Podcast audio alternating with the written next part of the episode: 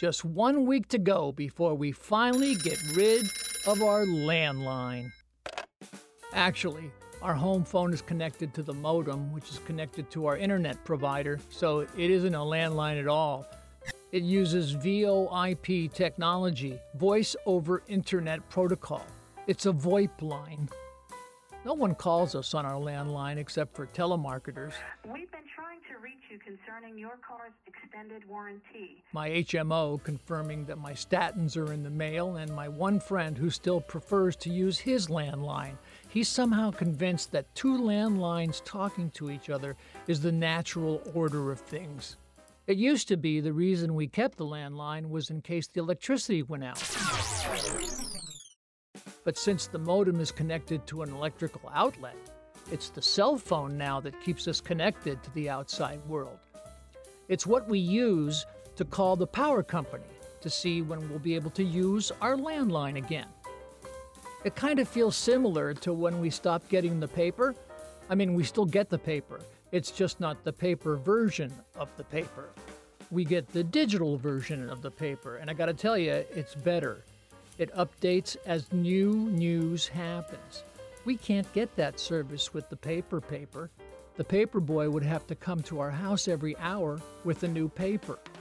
My recycling bin would be full way before garbage day. I'm going to enjoy the convenience of not having a home phone. Watching TV without the top right of the screen telling me I've got a call coming in from Lubbock, Texas, Coalinga, California, or Rock Island, Illinois, and not tripping over the ottoman only to oh. grasp a telephone that stops ringing immediately as soon as I get there. Saying hello to dead air until five seconds later, I'm hearing a scripted pitch about reducing my mortgage payment. 15 year fixed at only 4.25%. Joke's on you, pal. I don't have a mortgage. I'm not going to miss it because we don't talk on the phone that much these days. It used to be when the phone would ring, you would pick it up, ignorant of who was on the other end. Kind of exciting. I may have been randomly chosen to win a car, a TV, or a pen if I listened to a presentation. I can cut my electric bill in half. My, my Hawaiian timeshare vacation awaits. All I have to do is act now. But now, a phone call is no big deal. If I feel a vibration in my pocket, I ignore it. If it's important, they can just leave a voicemail. I'll listen to it later and I'll talk to them when I feel like it. The problem is that they do the same thing, so we don't end up connecting until three days later. If I would have just answered the phone when it rang, this could have all been cleared up three days ago.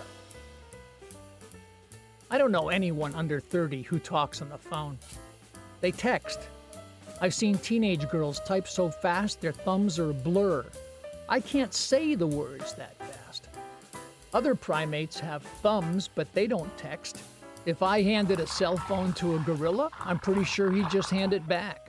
Unless there's uh, an ape app I'm not aware of. Not a bad idea, really. Text your monkey on ape. He'll say, thanks for the vine. what I'm trying to say is, I've decided it's time I get with it.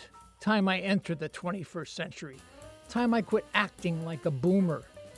I would buy slim fit shirts, but I ate too much during the pandemic, and now all my shirts are slim fit. But there's one thing I'm not willing to give up my transistor radio. Uh uh-uh, uh, no way. When there's a power outage and my cell phone's out of juice, that'll be me, sitting on the couch in the dark, listening to the ball game. No score here in the top of the third. Giants nothing, Dodgers nothing. A line of 0 1 0 for the Giants, 0 2 0 for the Dodgers as we're scoreless through two.